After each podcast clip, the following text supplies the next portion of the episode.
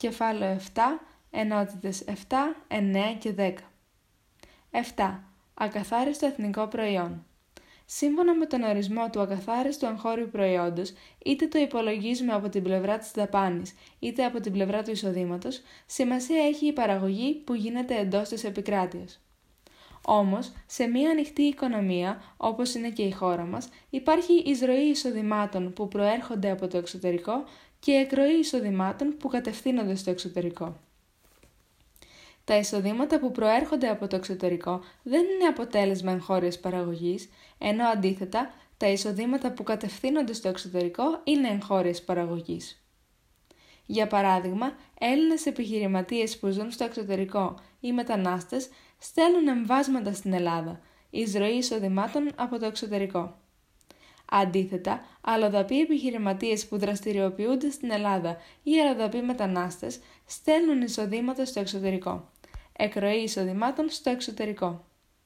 Η διαφορά της εισρωής εισοδημάτων από το εξωτερικό και της εκροής εισοδημάτων προς το εξωτερικό, όπως ήδη αναφέραμε, λέγεται καθαρό εισόδημα από το εξωτερικό, το οποίο ως αποτέλεσμα μπορεί να είναι είτε θετικό είτε αρνητικό.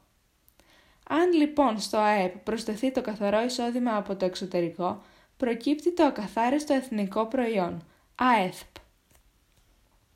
Άρα, ακαθάριστο εθνικό προϊόν ίσον ακαθάριστο εγχώριο προϊόν συν καθαρό εισόδημα από το εξωτερικό. Συνοπτικά λοιπόν, ακαθάριστο εγχώριο προϊόν είναι το συνολικό εισόδημα που δημιουργείται μέσα στην επικράτεια, χώρα. Περιλαμβάνει το εισόδημα που δημιουργούν οι μόνιμοι κάτοικοι και οι αλλοδαποί που ζουν μέσα στη χώρα, αλλά όχι και το εισόδημα που δημιουργούν και αποστέλνουν στη χώρα οι πολίτες της που ζουν στο εξωτερικό. Ακαθάριστο εθνικό προϊόν είναι το εισόδημα που αποκτούν όλοι όσοι ζουν μέσα στη χώρα επικράτεια, καθώς και το μέρος του εισοδήματος που οι πολίτες της αποκτούν στο εξωτερικό και αποστέλνουν στη χώρα.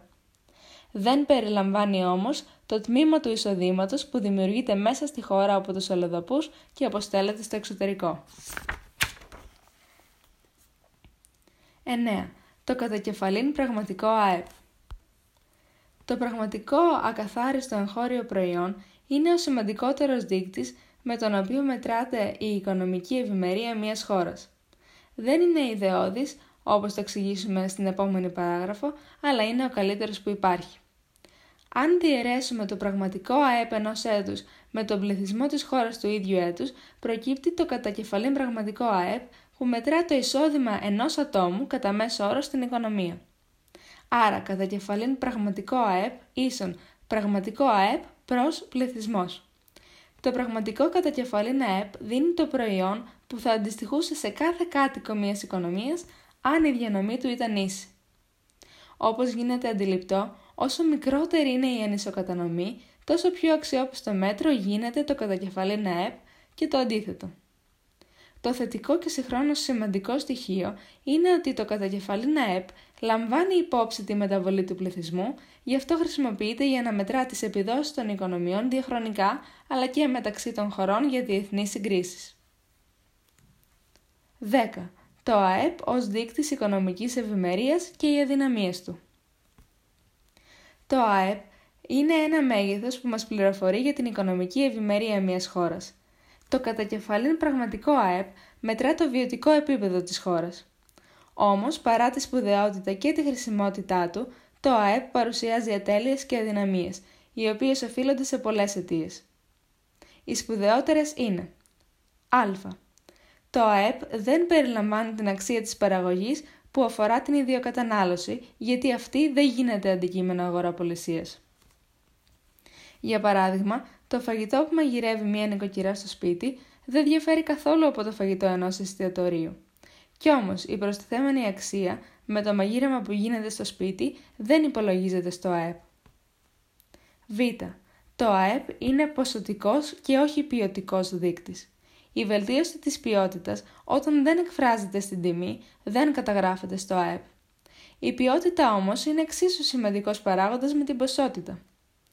Είναι σημαντικό επίσης να αναφερθεί ότι η ποιότητα ζωής που προέρχεται για παράδειγμα από την καθαρή ατμόσφαιρα είναι ουσιώδης παράγοντας για την υγεία και την πιθανή διάρκεια της ζωής. Δεν περιλαμβάνεται όμως δυστυχώς στους υπολογισμούς του Α Ε Π. Γ. Το Α Ε Π αγνοεί τη σύνθεση και την κατανομή της παραγωγής. Το Α Ε Π εκφράζει το μέγεθος παραγωγής, αλλά όχι και τη σύνθεση, δηλαδή το είδος των αγαθών και υπηρεσιών που παράγονται.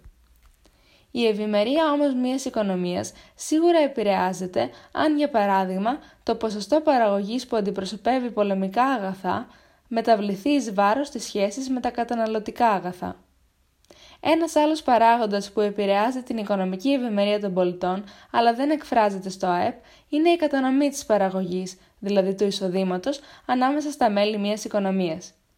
Η κατανομή αυτή όμως, αν βελτιώνεται ή χειροτερεύει, επηρεάζει θετικά ή αρνητικά αντίστοιχα τη ζωή των πολιτών.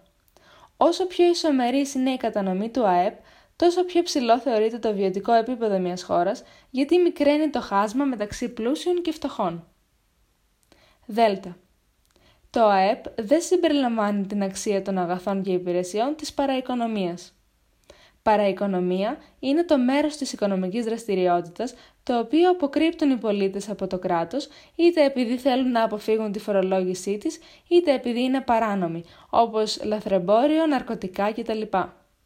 Όλες αυτές οι οικονομικές δραστηριότητες δεν καταγράφονται στο Α Ε Π. Στο σημείο αυτό πρέπει να τονιστεί ότι οι ατέλειες αυτές του Α Ε Π κάνουν προβληματική τη σύγκριση του βιωτικού επίπεδου μεταξύ διαφόρων κρατών. Το μέγεθος της παραοικονομίας, για παράδειγμα, διαφέρει από χώρα σε χώρα, άρα και οι συγκρίσεις είναι προβληματικές.